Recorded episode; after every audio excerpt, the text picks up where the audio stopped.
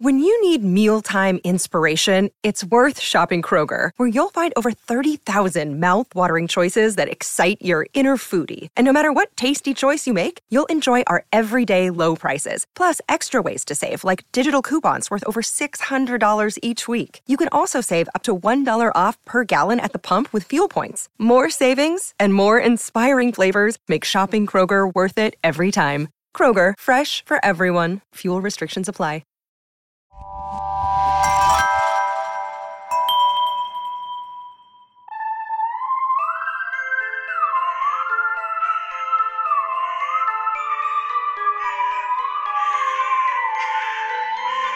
Welcome to Sleepover Cinema, where we analyze the albums that created the collective unconscious of those who had to actively try to be sad in middle school for aesthetic purposes.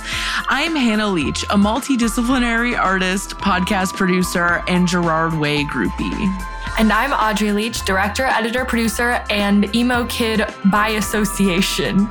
We are the sister duo, also known as Too Pink Productions, and we haven't stopped thinking about these albums since we first heard them. We're going to explore the good, the bad, and the nonsensical of the albums that first inspired our love for music in an attempt to answer the question is this music actually good? And at the end of the day, do we really care if it is? Today we are talking about 2006's The Black Parade by My Chemical Romance. This is My Chemical Romance, the new album, The Black Parade. Includes the single Welcome to the Black Parade.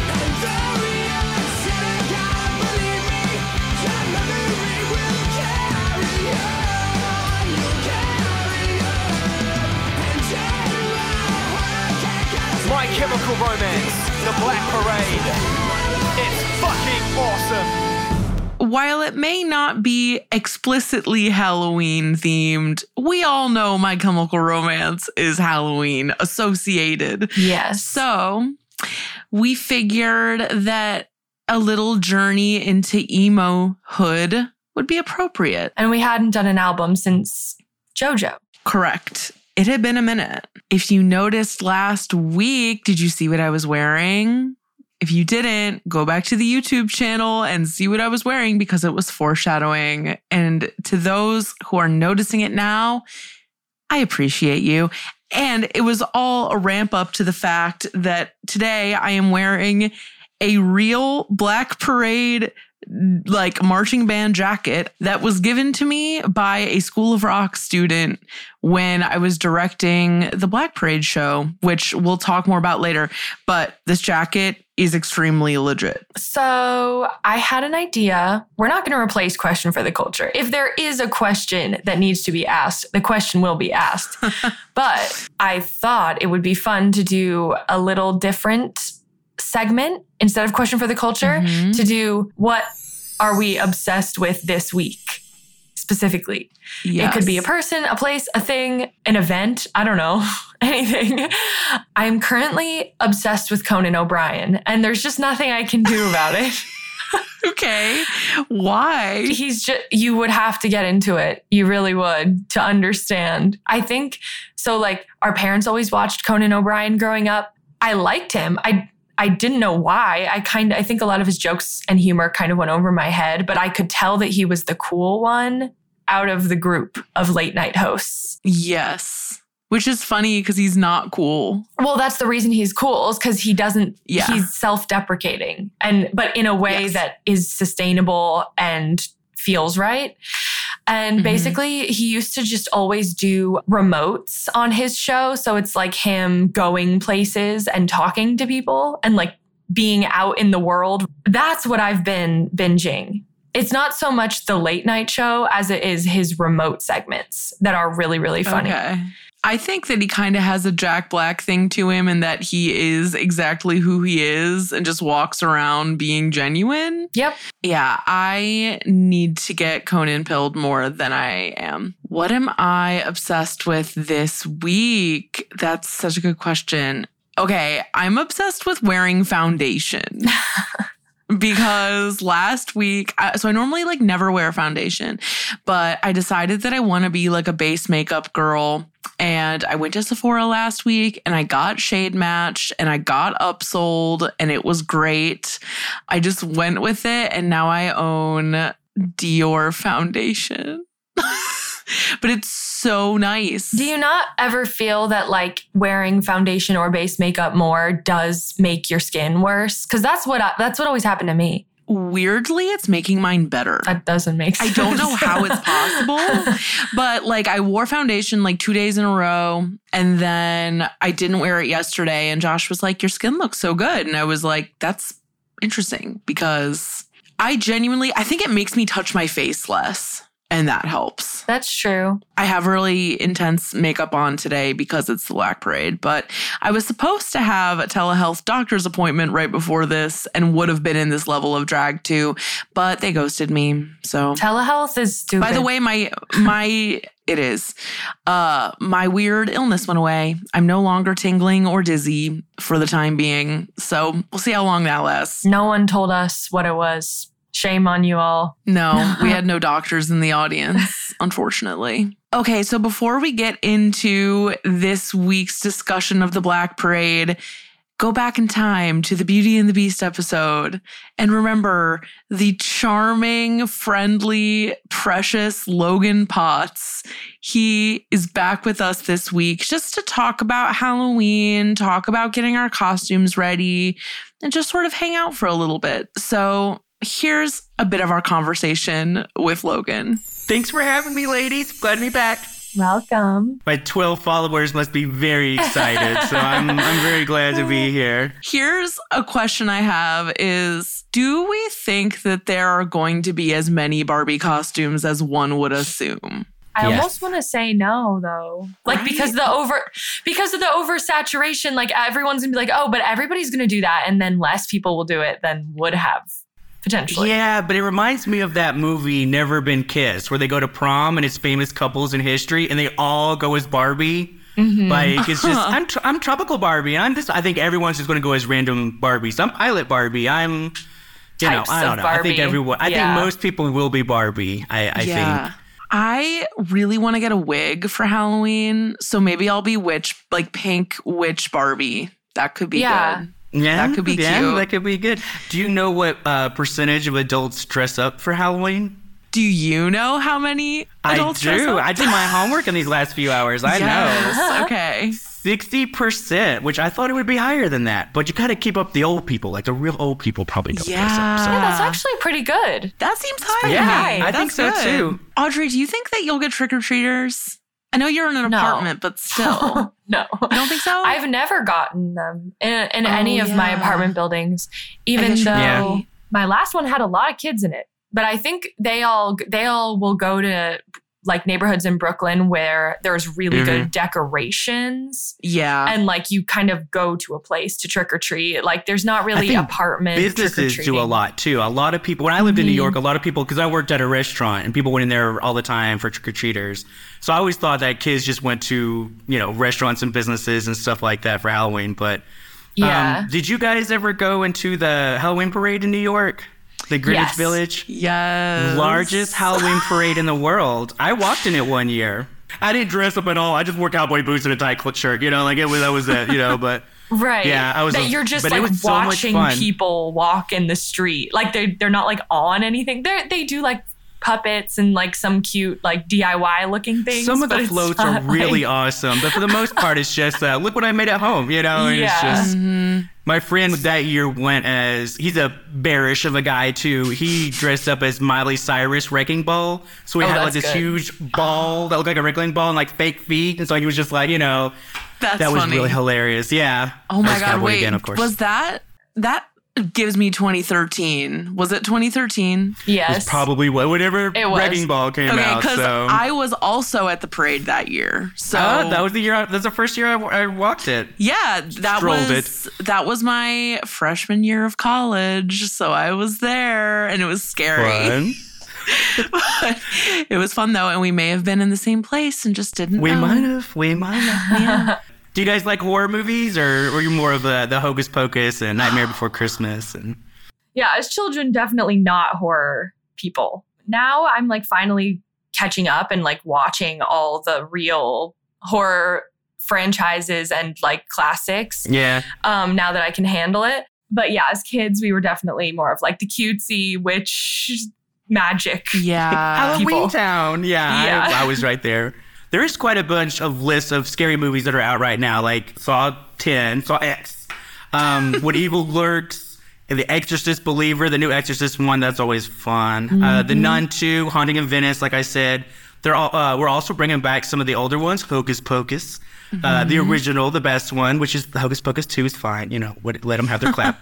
um, but they're also bringing back The Nightmare Before Christmas. Do you guys consider that a mm. Christmas movie or a Halloween movie? To me, it's just a solid last quarter of the year movie, which means it's like very, very good vibes wise. That's how I Yeah. feel about it, at least. I've always thought of it as a Halloween movie. Always, always. You know, Yeah. and Christmas is, you know, touched on it though. All of these movies are currently playing or will be playing very soon, very shortly. You can see them all with Regal Unlimited. Uh, the thing that we're going on right now is a slasher, very Halloween themed. Since it's Halloween themed, we know that it is going to end on Friday the what? 13. 13th. I didn't want to leave you hanging. The Friday 13th. So we only got four more days left on it, though. But essentially, what it is is you get 60 bucks off of this. The best deal of the year, better than Black Friday, better than what we do for Valentine's Day, better than what we do for anything. So this is Wow. definitely the cheapest time to do it, which I had known. I wish I had known about this before I signed up. Um, but it is fantastic. For example, if you uh, just get the standard theater one, it's just 167 bucks for a whole year. You can see Wow. any movie, multiple wow. movies a day, as much as you want, less than 46 cents a day. Like, it's the best deal that we have. With this, since you're getting $60 off, you're essentially getting a year's worth with three months for free. So Oh. it's a pretty darn good deal for people who like to see more than two movies a month. It definitely pays for itself. So If any of you listening, if that applies to you, you better get on it. Because again, the sale If ends you're on listening Friday. right now, you have to go today. yeah. yeah, well, you have until the 13th. tomorrow. But I mean, Yeah, who I wants to guess wait until the 13th? You know, like yeah. Yeah. Oh, by the way, I think a lot of people this year are going to be dressed up as Wednesday Addams. I think that will be a Oh, big true. one. Yes. I Yeah. can see that. Yeah. Logan, it's always a joy and a pleasure to have you on the podcast. It's always a pleasure to see your beautiful faces. Oh, thank you. we cannot wait till we have you back again. I would love to see you guys again. Keep on doing what you do. Keep on rocking out. Hope you guys have a good Halloween time. Thank you. And now it's time to talk about the Black Parade. Are you ready, everyone? This may seem kind of random or like not something we would cover, but by the end of this episode, you will know how relevant it truly Yes. is. And also, I know for a fact that there are emo girlies listening to this podcast, reformed or current, they are there. So this is for you. This is for me. This is for Audrey by proxy. It's for me. You know what? I got there. yeah, it's it's true. I know the words to this album. That is like so crazy to me. The Black Parade was released on October 23rd, 2006, very pre Halloween. As of 2016, the album has sold 4 million copies, and that was almost 10 years ago. So you can imagine how many copies it sold now. The singles from the album were Welcome to the Black Parade, Famous Last Words, I Don't Love You, and Teenagers. If you are not um, well versed in the My Chemical Romance arts, you probably are just familiar with Welcome to the Black Parade and Teenagers, which are both good songs. Obviously, those songs, especially Welcome to the Black Parade, like defined the emo generation of that era. So you know the song. Who are My Chemical Romance? You may be wondering, other than the band that you know and the visual that you know. There is a unreal amount of lore and backstory for My Chemical Romance. Um, the My Chemical Romance iceberg goes extremely deep. The basic overview is that the band is made up of four men from New Jersey. Their drummer rotates out, like they haven't really had a consistent drummer, but the drummer on the Black Parade was Bob Bryar. But the main four guys are Ray Toro on guitar, Frank Iero also on guitar, Mikey Way on bass, and Gerard Way on vocals. Respectfully, in this moment, I'm going to focus on Gerard Way because he has the most interesting career and is also the creative force behind the band.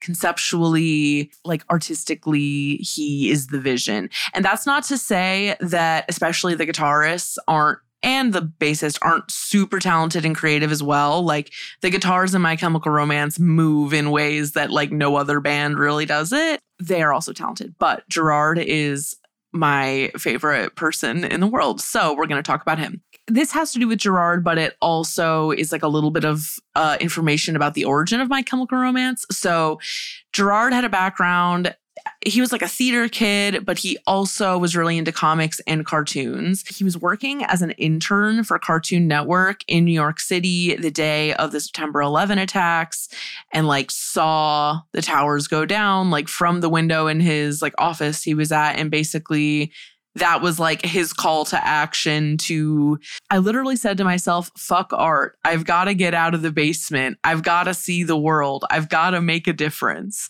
And he's all first of all, fuck art is funny because he's still making art. Yeah. But yeah, yeah. But I guess he means like visual. Or yeah, Art. or just like I don't know. fuck doing something on a piece of paper and it ends there, I Yeah. guess. So the way that Gerard has always framed the origin of the band is that it's like, you know, when like a superhero team forms, it's like everyone has their normal lives and then they all find their super identities and meet up together. That's like a very comic book nerd way to approach that story, but that's kind of how he viewed it. And that 9 11 was basically like the event that started this team. While also in 2007, Gerard began writing the comic book miniseries, The Umbrella Academy. He wrote the story and illustrated the original version of the comic. And now you all know it's a show that's been running on Netflix since 2019, starring Elliot Page. Gerard is just like so earnest and such a creative force.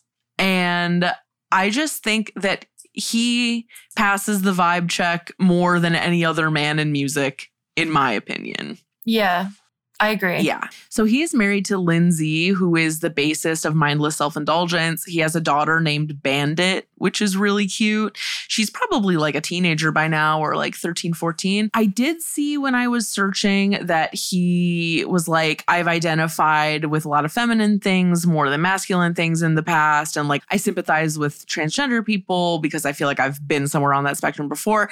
I feel like if he was doing what he was doing then and now A kid today. there would Yeah. be he does say that he goes by he and they pronouns. So there was this clip of this woman at one of their shows like up on another guy's shoulders and she like flashed her boobs at them and gerard is like no flashing boobs. We don't like that. And then just he was like listing the rules for the show. He was like no like no pushing no punching each other no boobs we don't like that and if someone falls down pick them up i just thought that was so funny that it got like meshed in there i saw his solo album tour in New York in 2014 and he I know I've talked about this before but he stood outside the venue and met every single person who came to the show and stood in line and like signed my notebook and like hugged everyone. Like that's not something you do if you don't really care. Yeah.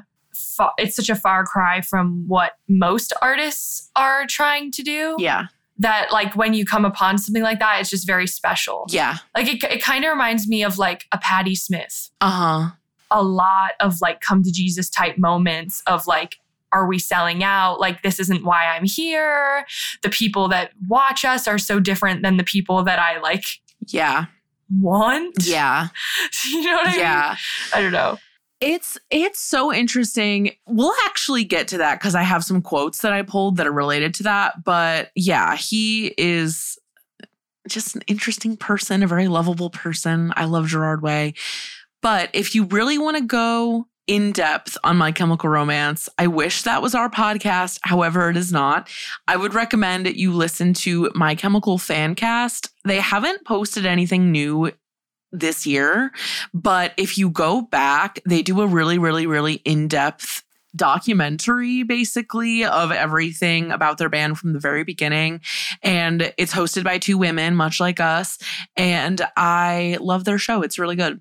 All that being said, Now we're going to get into some more information about the album itself. Going into the Black Parade era, My Chemical Romance was already pretty well known from the songs Helena and I'm Not Okay. The album that was off of Three Cheers for Sweet Revenge was like considered their breakthrough album. So they did this really legendary MTV live performance as well, where Gerard stood on top of the bass drum and it fell over and the entire drum kit fell over. It's just like very pure Gerard content. Just as a side note, there's this documentary, Life on the Murder Scene, that documents the band right up through the beginning of the Black Parade era in very uh, loving depth. And it's made by the band themselves. So cannot recommend it enough. It's on YouTube. So the Black Parade is a rock opera. The Black Parade follows the death of the patient, a character suffering from a terminal illness. It chronicles him as he ventures out of life and death meets him as the Black Parade. The story is inspired by Gerard's belief that you are met upon death by a prominent memory from your life. In the album, the patient is met by the memory of a parade he was taken to as a child. Of course, this is clearly very inspired by Sgt. Pepper's Lonely Hearts Club Band, The Wall by Pink Floyd. It's kind of in like this lineage. I would say Queen. That too, obviously. Yeah, Queen, all of these like larger than life rock albums definitely David Bowie maybe yeah and like Ziggy Star like Ziggy Stardust all that Yeah. um all of that was mentioned in interviews with Gerard about the album Another interesting thing just to know is that for this album, they did a 16 month mega tour with over 130 performances all over the world. It was like a stadium tour. And the band's performance was divided into two parts. In the first half, they would perform the entirety of the Black Parade from start to finish, performing as like the Black Parade. That was the name of their band and they wore the costumes from the music video. And then they had a little break. And then afterwards they would change into regular clothes and play like their greatest hits from other albums. So That's really cool. it is very cool. And just like there there's also like a concert recording like a high quality concert recording of them playing in Mexico City. And it's so good. Just I had it on CD also when I was a kid I will say the story of the Black Parade when I tried to look up like what the story is I feel like Gerard really only gave people like a couple little bits and pieces here and there I kind of feel like it was uh, like kind of really clear. yeah Yeah. What do you think? Well, that would be for the second half. Okay, okay, we'll get into it. We'll get into it. Okay, so getting into the reviews. On Metacritic, The Black Parade is given a 79.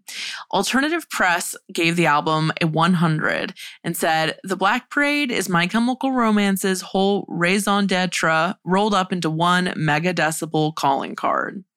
Play Louder gave it a 100 as well and said, For the first time in what seems like a long time, here is an album that is going to be deservedly huge. Pop Matters gave it a 60 and said, tight as a unit and apparently determined to create music that will, in one way or another, appeal to everyone. My Chemical Romance are in danger of forgetting that hooks, riffs, and yes, aggression are also needed to stay on top of their game. Rolling Stone gave it an 80. They said The Black Parade is the best mid 70s record of 2006, a rabid, ingenious paraphrasing of echoes and kitsch from rock's golden age of bombast. Okay. people were really ready to be like, this album is reductive of things that have been done before. To which I kind of say, like, is it reductive or is it carrying forth a legacy? So, when I was a kid, I remember when this album came out, a lot of my emo friends were like, I like Three Cheers better. Like, the Black Parade's fine. Like, it's just like meh. And I was like, is that real? So, I went on a little journey and ended up on a Reddit thread. The prompt being, older fans who were around when Welcome to the Black Parade first released, what was the immediate reaction like? And I just pulled a couple quotes. So one person said, I remember being a little worried when the first single dropped because they were suddenly so much more popular and mainstream. I was afraid some of the spark of revenge would be lost on the new album. I was wrong, but the production level was just so much more significant. I also missed my school bus because I was watching the Welcome to the Black Parade music video on MTV and was so shocked by the bleached buzz cut on Gerard. Had to sheepishly ask my parents to drive me and explain why. And then someone said, I was bummed the sound changed so much, but I did like a lot of the songs.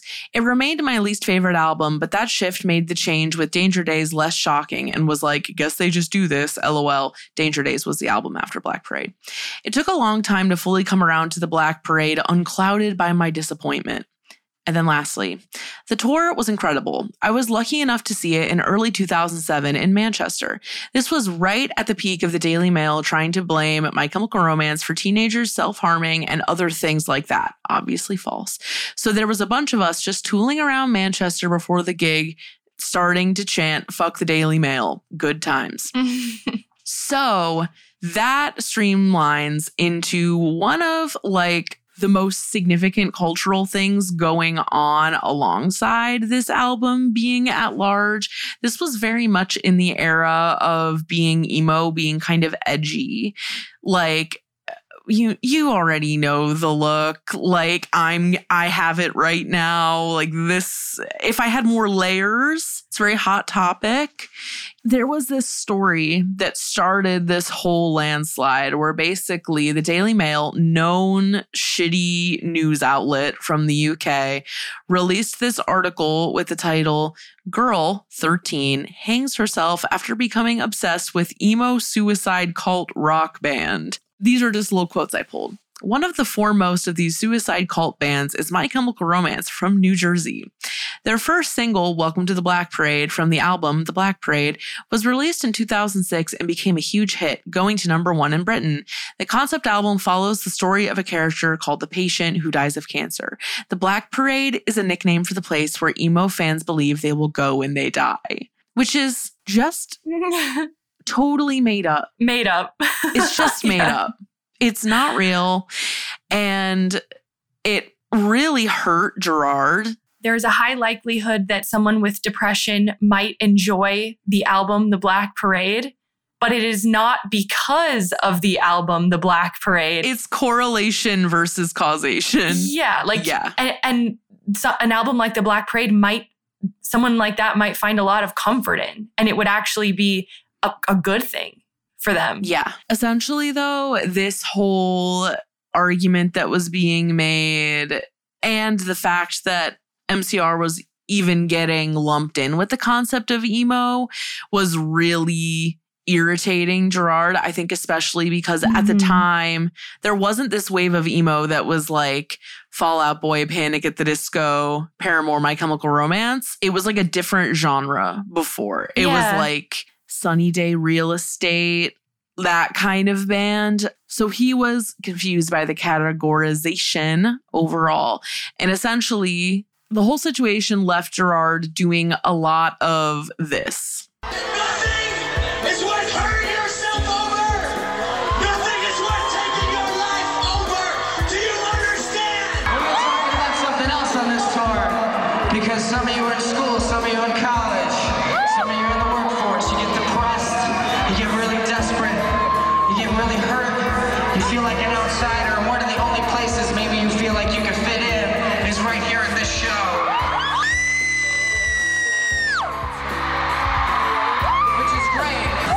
We never, ever use violence as a solution.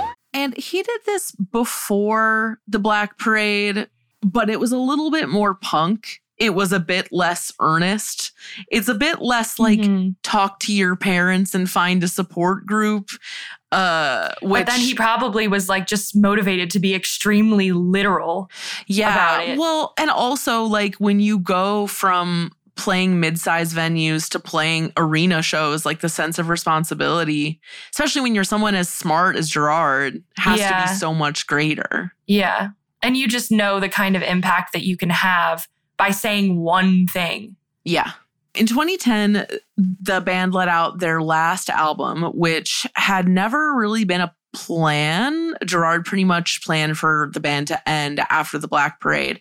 But I found this interesting quote about the 2010 album, which is funny because Audrey, he basically says what you just said in this article. On the Black Parade, he dubbed himself the savior of the broken, the beaten, and the damned, and he established for the band the modest goal of rescuing the world. I thought if we made an album that tried to change the world or give it hope, it would really happen, Way says cheerfully. But all people found was death and destruction and misery and self hate. I learned that the world doesn't want to be saved and it will fucking punch you in the face if you try. Oh. These days, I know. These days, he's charmingly self mocking about the idea of trying to win the world over with a musical, wearing marching band uniforms and singing about our feelings. Yeah. I just feel like that's unnecessarily uh, sad. Yeah. The takeaway does not need to be that sad. It had more of an impact than he ever probably could have dreamed. I mean, the impact Yeah. of that album is huge. Yeah. Going about it with the mission statement of I want to change the world is like, I mean, he did. Like you, He did. You, you can't you can't change human nature, but you definitely left an impact. Like, So true. dang. yeah. Yeah, right. He was like, I want to shape the course of man. Like he did Yeah. in some ways. Memories about this album. I only ever had it because you had it on, you know, iTunes or whatever. And then it just like would end up on my iPod. And then whatever you were into, I would just be like, hmm, I'll give it a shot, you know? Yeah. Even though if you started listening to it in about seventh or eighth grade, it was that like eighth grade. Yeah. Then I was fully like 10, like 10 years old. Yep. And I do have one distinct memory, which was that I decided that I was going to get my splits down. Like I was going to stretch for like 20 minutes every day to get my splits down because I was in competition dance and I I wanted to be in jazz and lyrical and do all the other genres as well as tap. But the thing is, it's a flexibility contest and my genetics simply do not allow me. You know, it used to make me so mad when people could do splits who were not dancers. Yeah. I was like, you are going to hell. yeah, yeah, yeah, yeah. so, but anyway, my memory though, I was listening to my iPod and stretching to the Black Parade. the perfect stretching music. Was it the song Welcome to the Black Parade specifically? my memory is that it was dead. Okay. Yeah. Perfect. I love that image. But other than that, it was very much just me kind of observing you and your friends and being like, no, like I like, I genuinely did like that album, but yeah. it was so far out of anything that I listened to before. Yeah. You No. weren't you weren't wearing the costume. No, I think there definitely, it definitely was scary to me. When I listened to the album the first time, I also went into it thinking it was scary. Like Mm-hmm. specifically, I had friends that were kind of like my new cool friends at the time who were like emo kids because we had moved to a new town like pretty recently when all this started. And they all had their like zip up My Chemical Romance sweatshirts and shit. And I had already gotten into Paramore because Paramore was like my gateway emo pipeline. band. Yeah. And I was like, okay, I think I can, I think I can take it. So we were on a family vacation to Colorado and we went to Pikes Peak. We took this train, this little train thing to the top of Pikes Peak. And I was in middle school. So, of course, I was allowed to listen to my iPod and like brood while listening. Yeah. Which, by the way, there is a picture of us at the bottom of the mountain, and I'm in my pink and black guitar shirt with the necklace. That photo was taken moments before listening to the Black Parade for the first time. So you were listening. Just like the thought of that is really funny. Yeah. You were listening, like, do you remember being at the top? Because remember, it was snowing when we got up there, even though it was summer at the bottom. Yes. Uh, like, it was summer actually. But do you remember, like, standing at the top and, like, listening to it? Well, because I had to stop listening when we got out, obviously, because Oh. it would have been weird to be listening to it then. but I remember like looking at all the plant life and like listening to the songs and like listening to Mama and being like, holy shit, this is like a Mhm. crazy album.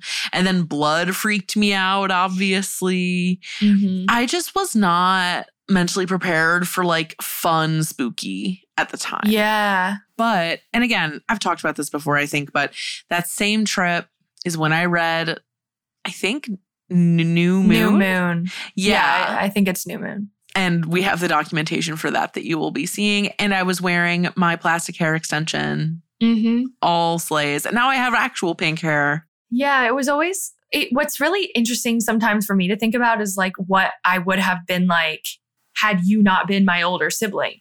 Because Yeah. like I avoid not even avoided, but just didn't claim certain things because they were your thing. You know? Uh-huh. Yeah. So it's not even I never was a Twilight hater. I just simply did not claim it. Do you know what I mean? I mean, I didn't claim Twilight either, really. Right, but like in general, like the dark things. If there was the dark thing, I wasn't going to claim it. I would probably partake in it a little bit just to see what it was, Yeah. but I didn't make it my brand. Yes. And for me, that all began with Avril Lavigne, which is so Yeah. funny. But At least I wasn't a hater though. I always was just like I like also loved all the stuff, but just didn't like you were like you were like very agnostic aesthetically. Yeah. I just wanted, you know, a Target outfit. I still just want a Target outfit. Like that's all we really want in life anyway. I have a lot of My Chemical Romance memories. Me and my high school best friend Allie dressed up as like relatively obscure music video characters for Halloween one year. She was Helena, which is not that obscure. I was really obscure. I was from the music video for I Don't Love You, which is really weird because it's like a man and a woman and the woman is all white and the man is all black and it like gives blackface even though it's not blackface. Yeah. It's really It's weird to look at now. yeah. Also, as a side note, Gerard is really hot in all of the videos for this Mhm. album. Just saying. So you say that when you first started listening, because at some point, like it is in a sense like a mental pipeline to, you said in your intro that you tried to be angsty, basically, Yes, like in the yes. beginning. Yes. Because when you're a child, you are just not, until you're exposed to it, you're, you're not aware of like that kind of mentality like- yeah. you learn like through media sometimes Yeah. what it would mean to be an angsty teen or what it would mean to be emo or how to self hate. Now, if you already have those feelings and then you listen to this album and you feel seen by it and it reflects what you already had going on, I think that's like a very, that can be very positive. But there definitely is an aspect to listening to an album like this at a young age where you mentally were not in that space and now you are or you are starting to dabble you're starting to dabble with it not to say that like kind of along the lines of the video game conversation it's Mhm. not that being exposed to it will turn you into that thing but it will just widen your horizons of like understanding where other people are coming from i guess I, I don't know. What do you think of that? I think that It's very complicated, kind of. well. I mean, I have a story, but like, I don't. Oh yeah. I okay, you're okay. I don't know. What to, okay, it's pretty funny, but it's also fucked up. It- it's your choice. Okay, You could say it in a way that is like not as blatant. I'm gonna say it in a way that's not so bad, but okay. Trigger warning, self harm. Just go with me. It's not. A, it's not serious, but it's not not serious. Okay, so you'll probably remember this if you're my age. I'm 28. There was like this thing where like cutting yourself was like very much treated as like a personality trait. Like it was a thing you would do to be able to fit in with this this clique basically mm-hmm. and no one was going ham as far as i know it was mostly like it was almost like a situation where it's like I dare you to lick that pole in the winter or something like that. Right. Like it was very much like, I bet you won't do it. And then people would do it, but it wouldn't be because of like mental health issues. It would kind of be Yeah, which is like- so that's what I'm talking about. Like that exact thing of what this album is actually talking about applies to concepts that most of the young listeners are are not really in the mental space of. So it becomes like how can I be a part of an image rather than like a genuine I don't know. Like Well, okay, but the other thing too is like the Black Parade and really all of MCR's albums, none of them talk about self harm and none of them talk about suicide. To me, it's like when you understand where Gerard is coming from, which is like this highly stylized, like cartoon almost, it makes it make more sense.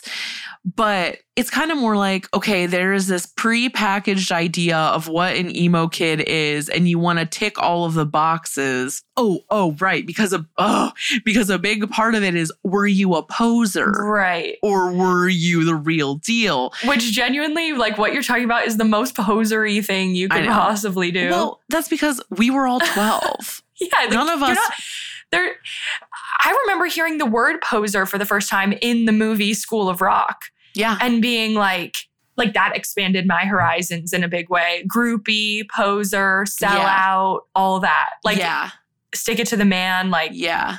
I also remember like that Daily Mail article that I referenced earlier. Like I wrote one of my like essays in mm, eighth grade, like defending emo like as a thing. And I used that article as like, I think it was an argumentative essay. And I was arguing against that article. So, and then it was very like, who's going to pick the most emo looking book to read? Who is going to wear the most black? Who's going to get the studded belt? Like all that. and then it becomes like about material items, and it becomes about Yes. appearance, and it becomes about yes. all these uh, things that have nothing to do with what is actually being expressed artistically i would i would say. I mean, the fact that Hot Topic had like 8 million piles of My Chemical Romance merch everywhere, like it did get really conflated with the capitalism of it all. it did And that might be part of why Gerard was so jaded about the whole thing in the end. There's a lot of really funny pictures and videos of me in like rock concerts from eighth and ninth grade. And I did sing a really obscure B side from Life on the Murder Scene. Well,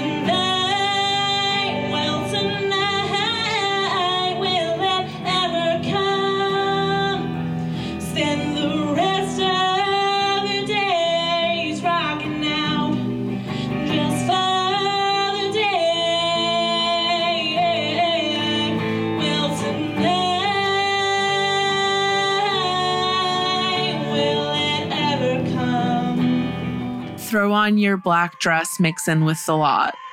You might wake up and notice you're someone you're not in the second half of the episode, which is coming up next.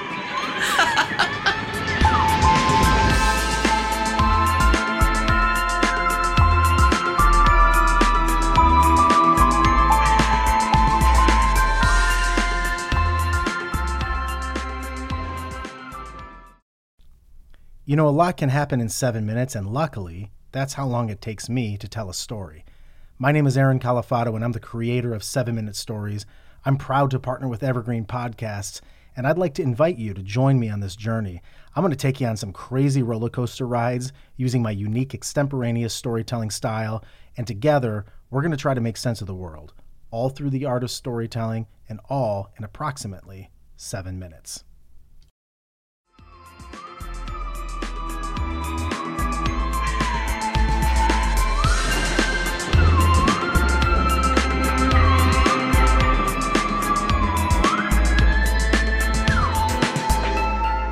Okay, welcome to the Black Parade, fellow emos.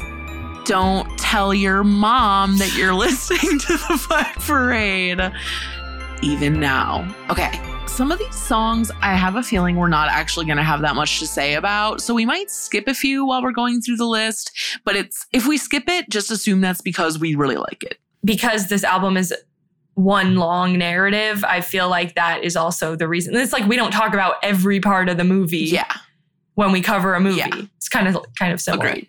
We're gonna start. No, that's a that's a question we didn't even ask though. Is like, did mom just like was she completely out of the music censoring scene by this point? I think that it was like if it wasn't rated explicit, if it didn't have the explicit thing on it, then I could get it. And so That's a loophole. It is a loophole. I don't I think I bought it from iTunes. A lot of the music I had I would get from the library, but I don't think I got this one Mhm. from the library. But I think I did get three cheers from the library.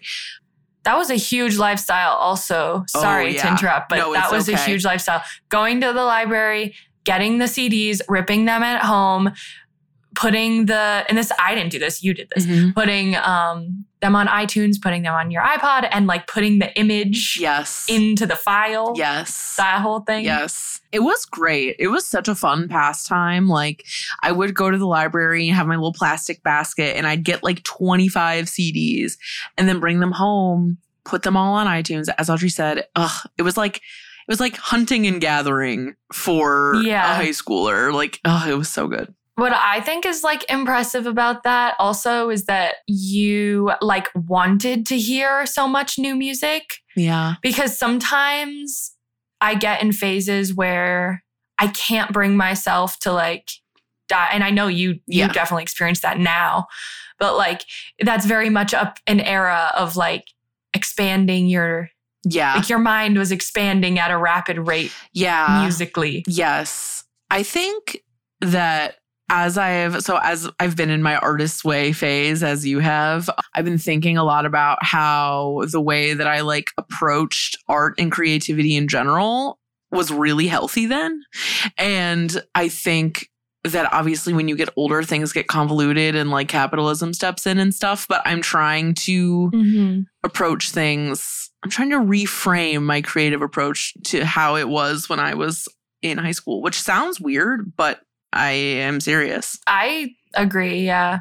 The track list for the Black Parade is The End, Dead, This Is How I Disappear, The Sharpest Lives, Welcome to the Black Parade, I Don't Love You, House of Wolves, Cancer, Mama, Sleep, Teenagers, Disenchanted, Famous Last Words, and the hidden track is Blood. This album runs 51 minutes, if I'm correct, because I went on a long walk the other day and it ended right before I got home. Yes. And I really, really would recommend just listening to this whole thing straight through Yeah. because, as we said, it is a rock opera. And some of the tracks transition, some of the track transitions are so good that they really should not be missed. I think. So, what do you think? How do you interpret the story of this? Well, I'm kind of confused as to why you're confused. It's because I read a really confusing synopsis earlier today, and now I'm like, am I wrong? Oh, I, I agree. I saw like a ton of really different interpretations for this album. And that's cool that people can take so many different things from it. Yeah. But to me, in its most basic sense, this is the journey of the patient who has like terminal cancer.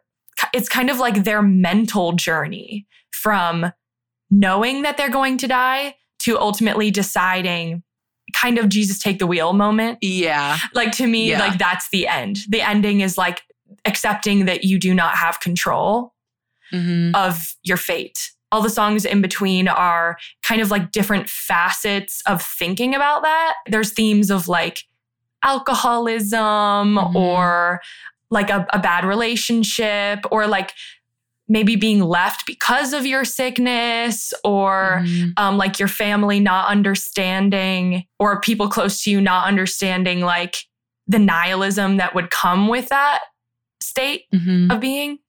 I think I wrote that for Disenchanted. My God. So I feel that's kind of how I interpret it. I love how much you put into this. This is Uh. Yeah, I think the same thing. I think there's like little dips on the path, like teenagers. there is are just yeah, randomly that, that's what I wrote. That's what I wrote too. I wrote I love this song, but I kind of don't understand its role in the greater narrative. It kind of feels like an aside. I almost feel like this could have Um, been the hidden track or something. Yeah. Like Yeah. or like a single or something. I mean, I, it's a great song. Okay, so starting with the end.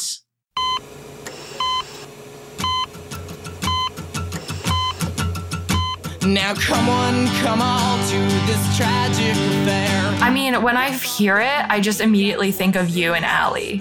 Aw, I'm not thinking of myself. Like it's it just Uh-huh. doesn't really remind me of me, but I do know most of the words, so it's kind of interesting.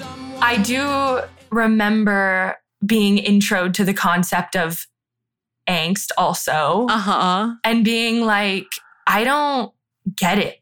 Like the lyric, if you look in the mirror and don't like what you see, you can find out firsthand what it's like to be me. I was like, don't get it. I was like, I love what I see. I was like, I've never had a negative thought ever. I was like, I don't, uh, okay. I think I almost kind of thought it was like made up, like that sort of, Drama. I was like, people are not depressed. Like, I like Yeah. didn't think that that was real, yeah. which is like very blessed, of course. right. I was a very happy kid. So Yeah. like hearing that, I'm just like, oh, like, oh, someone's not happy. yeah. Yeah. And it's so theatrical that you also kind of feel like it's made up from that perspective. Yes. It reminds me a lot of the opening track, um, Five Years from Ziggy Stardust. It's in a lineage of specific albums. I will say that if you watch the live in New Mexico, no, if you watch the live in Mexico performance, it's so good. And he's like, I'd encourage your smiles. I'll expect you'll cry. He like screams and then like does this thing and this giant curtain falls behind him. And it's just like, it's just like peak Gerard and also peak Black Parade. It's so good. It's a, I don't think there could be a better opener, honestly. When I was re-listening, I was just thinking about how much I like miss cohesion in albums. Yeah. Why can't we all approach? Why why can't albums make sense as albums? On to Dead. I mean, I, I didn't even write notes for this because I was just like show stopping, you know? this is great. Dead is definitely a banger. Um, the character voices, the guitar solo, the rousing la la la la's at the end. It's like I think what's so perfect about it too is that the end takes itself pretty seriously. I mean, none of it it it does and it doesn't, but like to an eighth grader it would be taking itself seriously. Yeah, that's the that's the thing with middle schoolers listening to this is like you kind of aren't aware of a wink and a nudge Right. You're the not way that you are. You're not aware. So it's like you might think this is all like at face value, like I did, you know? Yeah. I just was like, yep, this is how these people are. Dead is a little bit more, I mean, it's a lot more playful, and I think it's a bit harder to ignore that it is being playful. Yeah. I, I didn't really write much or really anything for This Is How I Disappear because I know it the least, I think. It's a good song. When I was a kid, I would sometimes like This Is How I Disappear and The Sharpest Lives would kind of blur together. Oh, this has the awesome outro.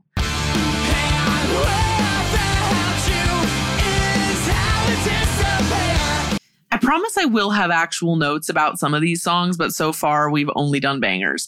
Sharpest Lives, I feel the same personally. I I, I was like reading the lyrics. I think that's why I like had all these thoughts about Mhm. um like the story of it all because Yeah. I was reading lyrics. And this one is literally just like you could interpret it as a song about being hungover, Yeah. but using only vampire references.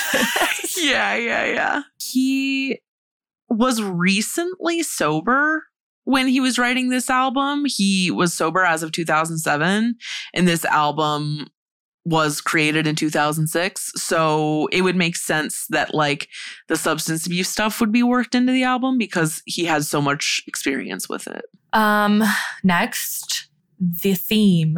Welcome to the Black Parade. Welcome to the Black Parade makes me think about what it would take to cross into the mainstream like that. Like, Mhm. how does a song with that many distinctive parts, kind of like Bohemian Rhapsody, but less weird than Bohemian Rhapsody, like cross over the way it did? It's really memorable. It kind of reminds me of The when- music video is so good. I know it's so good. It's like the Ghost of You, but even bigger, bigger scale than that. I mean, it's it's a culture maker, culture changer. Mm-hmm.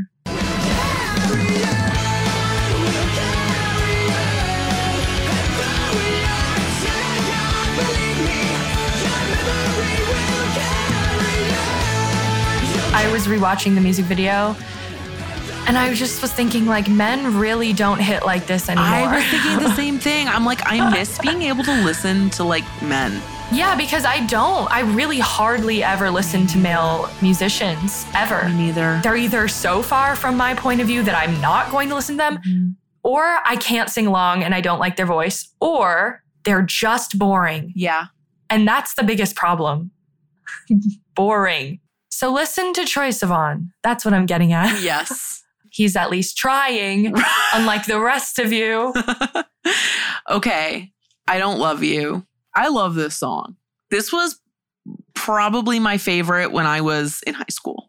Yeah, I love it too. And it feels like a welcome rest from what you just went through. Yeah.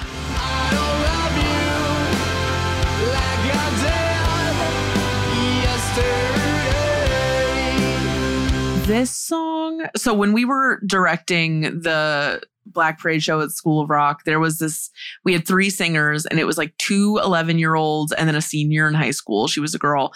And she very quickly was like, I need to sing I Don't Love You and I need to sing Cancer. She was like, I want all the sad ones. And this song, it's, there is teen angst baked into it. And I got to observe that with her singing it. Gerard said in an interview at some point, or I think it might have been Frank, said that this was their first attempt at writing like a true, like ballad, like love song ballad. Mm-hmm. And I love this song. I think it's great. I don't really have critiques either. Because, like, how can I critique something that was so well thought out? I, it doesn't Right. even matter if I like it or not. Right. Like, it truly, and but I do like it. But even if I didn't, the bar is just so low today Yeah. that, like, I just have to respect it. And I know you can tell by listening to it. We didn't even talk about like producers or like Uh-huh. production, well, but it is intense. Yeah, I will say the main producer for the album is Rob Cavallo, who was sort of like the whisperer of this sort of band at the time. Like he was like Green Day's producer, so he produced American Idiot, which you can kind of they don't sound the same, but you can he's just that kind of guy. There's a DNA. he also yeah. produced Decode by Paramore. Mhm. So he had that sauce for the time. Yeah. I, I I love his production. I like miss um in the in the grand takeover of Jack Antonoff's style of production. Yeah. I do miss a boldness and like like no fear of hearing every Every note. every note. Yeah, Yeah. yeah. Um and also and it's not it's not even Jack Antonoff's fault that he produces everybody now. Like I it's cool that he's been able to like have such such success, but it does cause a mass Yep. blanding Yep.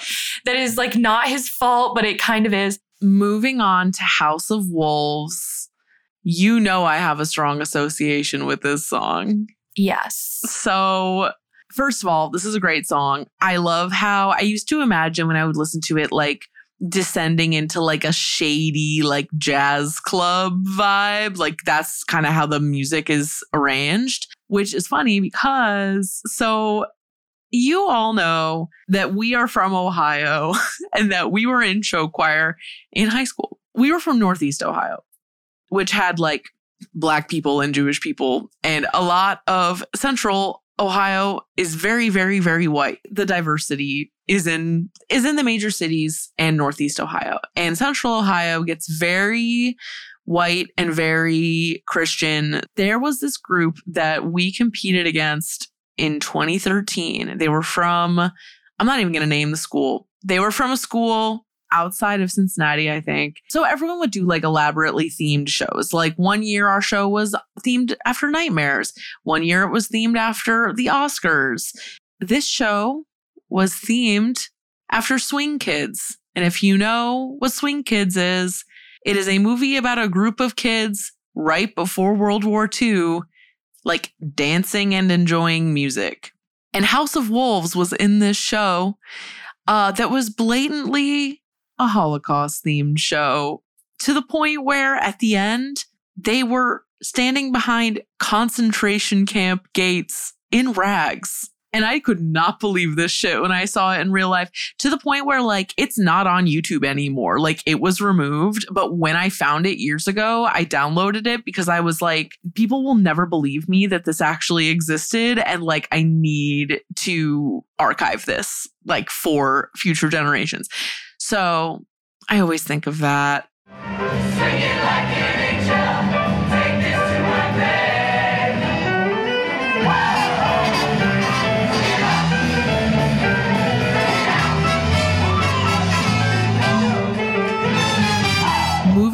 On to cancer. This song I used to skip when I was a kid because it was too sad for me.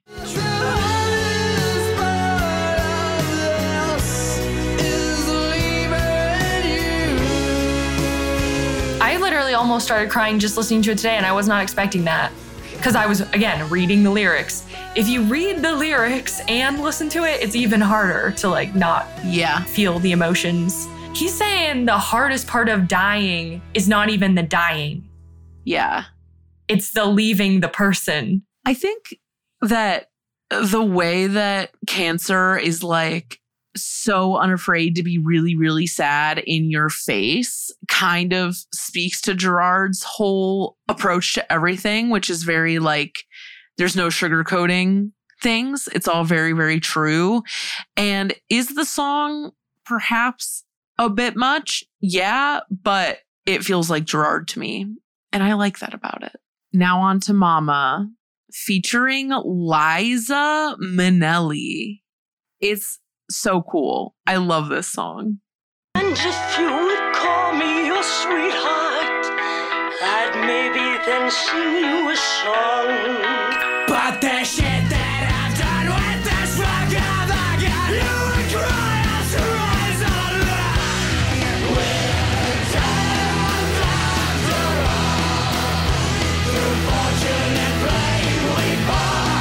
It's just kind of kooky. It's kooky. It's got character voices. It's still really emotional. It's perfect. It ends in this crazy like chorale, and Liza Minnelli is like warbling over it. And I also saw in the credits that a lot of those voices are actually it's actually really cute. Are the moms of the kids in the the kids, the boys in the band. So their moms are also Mhm. singing, which is cool. Sometimes they do veer a little bit close to like, I don't know, slight cringe territory. Yeah. like when it comes to character voices, like steampunk, etc. Oh, sometimes Oh, think so? They get sometimes, but they're they don't cringe me out. But in there are a few moments where they're getting they're very close. They're Flying- extremely close. flying close to the steampunk sun with the antics. Yes. Sleep. I'm going to be really controversial and say that sleep is good. The whole concept of it being about night terrors is really interesting. It's great. No notes. Let's just move on. I feel like we already spoke to teenagers a little bit.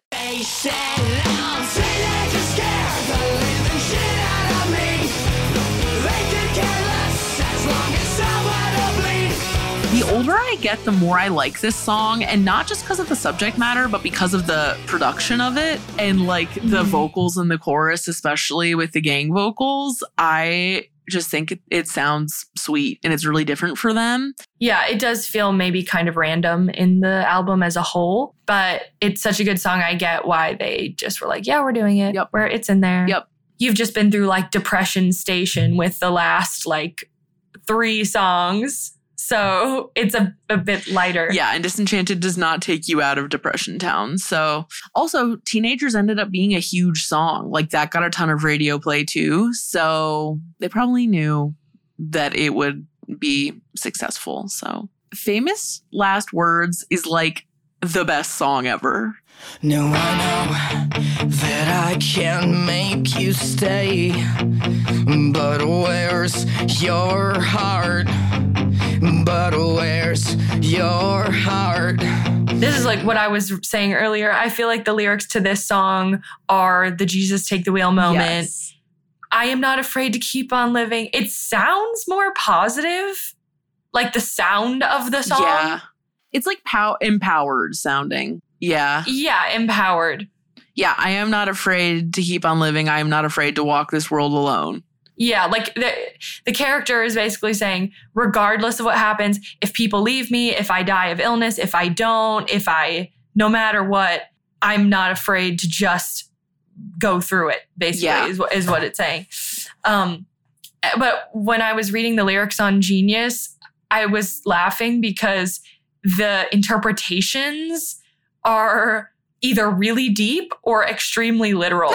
and so they were trying to also say, whoever was writing these, that it could either be about, you know, the potential of this character's partner leaving them because they're sick and like kind of like the metaphorical story of it, or it could be about Mikey Way temporarily leaving the band during the production. Like, no, that is not it. Sometimes like people get too carried away with like the lore of the band Yeah. that they will project things onto the lyrics that are so clearly not intended. Is like Agreed. why? Especially the ending of the song with the see you lying next to me with words I thought I'd never speak. Awake and unafraid, asleep or dead. That part will make me cry. That whole ending chunk, like there's strings in it. It just feels like such a really, really, really solid finale to the album. It's like what it deserves. Yeah. Also, Famous Last Words is a great name for the song. It really does, like, going back to the whole emo argument thing where Gerard would be like, our whole band is anti suicide, our whole band is anti self harm. Like, the whole point of this album is like what you just said, Audrey. Like, no matter what you face in life, you're going to find a way to make it. And there will be. Yeah, like there is Yeah. no there is how could you listen to this album if anybody who was like a naysayer actually listened to the whole album I the takeaway would not be this is like a demonic band Yeah. that tells kids to hurt themselves that's it's just so not the takeaway of the album that it's like you didn't listen to it Yeah. like Well, and it's also like all of the invoking of like nightmares and vampires and monsters and wolves and stuff. Yeah. Like it's all an aesthetic. It's all like a realm of art. It's not supposed to be scary, really. His intent being misinterpreted was like really hard for him. painful Yeah, it seemed like it was really hard for him and the whole band, but everyone in the band even acknowledges that like it's Gerard's baby primarily. And Yeah. so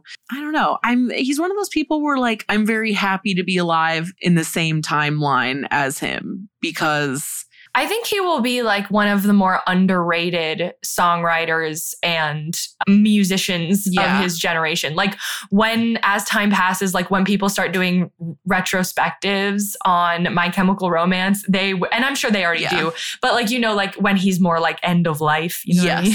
It'll be like, oh, like the the influence of this is actually huge. As far as like the 2007 of it all, yeah. it really like shifted yeah. Something. His writing definitely shifted something. Yeah, I agree. So they did a comeback tour. They announced it like right before COVID, which is so sad, but they ended up doing their dates. I think we should just all be grateful that they stopped when they did with new music because look at Brendon Urie. Like that could have Yeah. like we could have ended up there.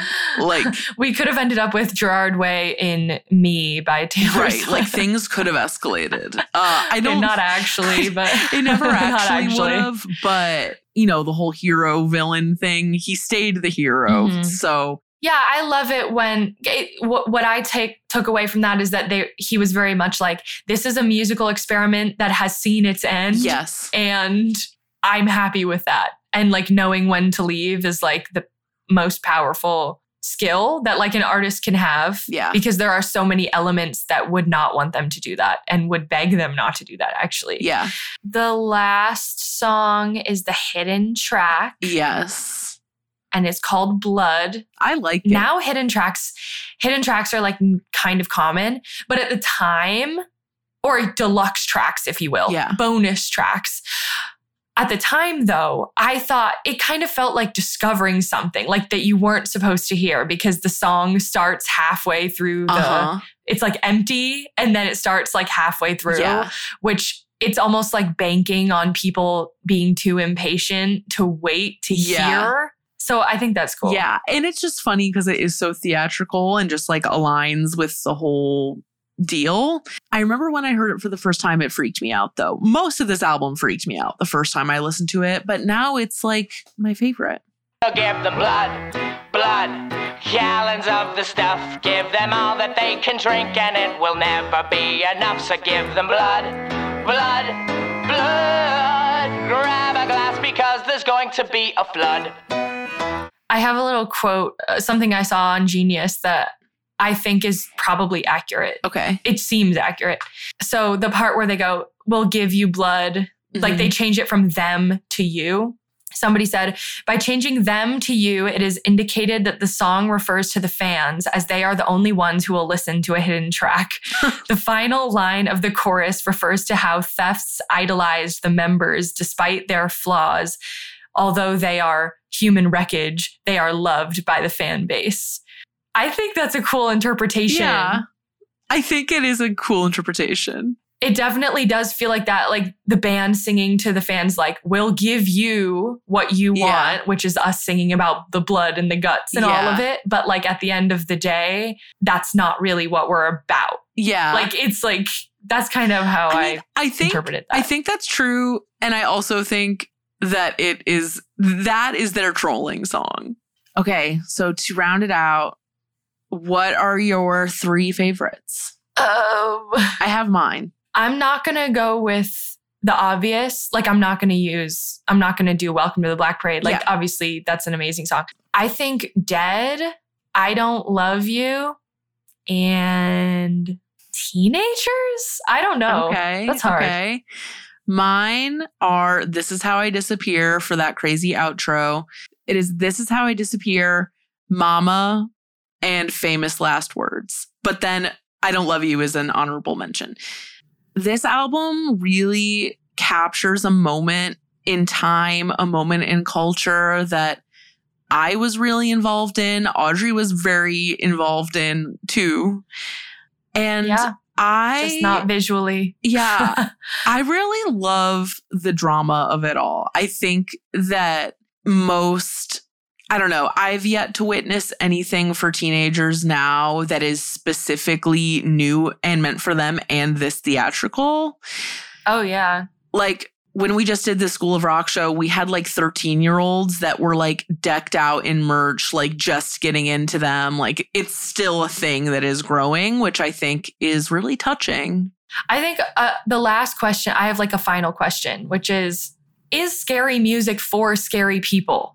And I would say no. there aren't that many scary people if you really think about it. Exactly. It's like, okay, so millions of people love this band, but there's only like, you know, not a large percentage of them that would actually qualify as a scary person. Yeah. You have to be a little emotional to really like My Chemical Romance and and hit with you it. do. Like, you have to like theatricality. yeah.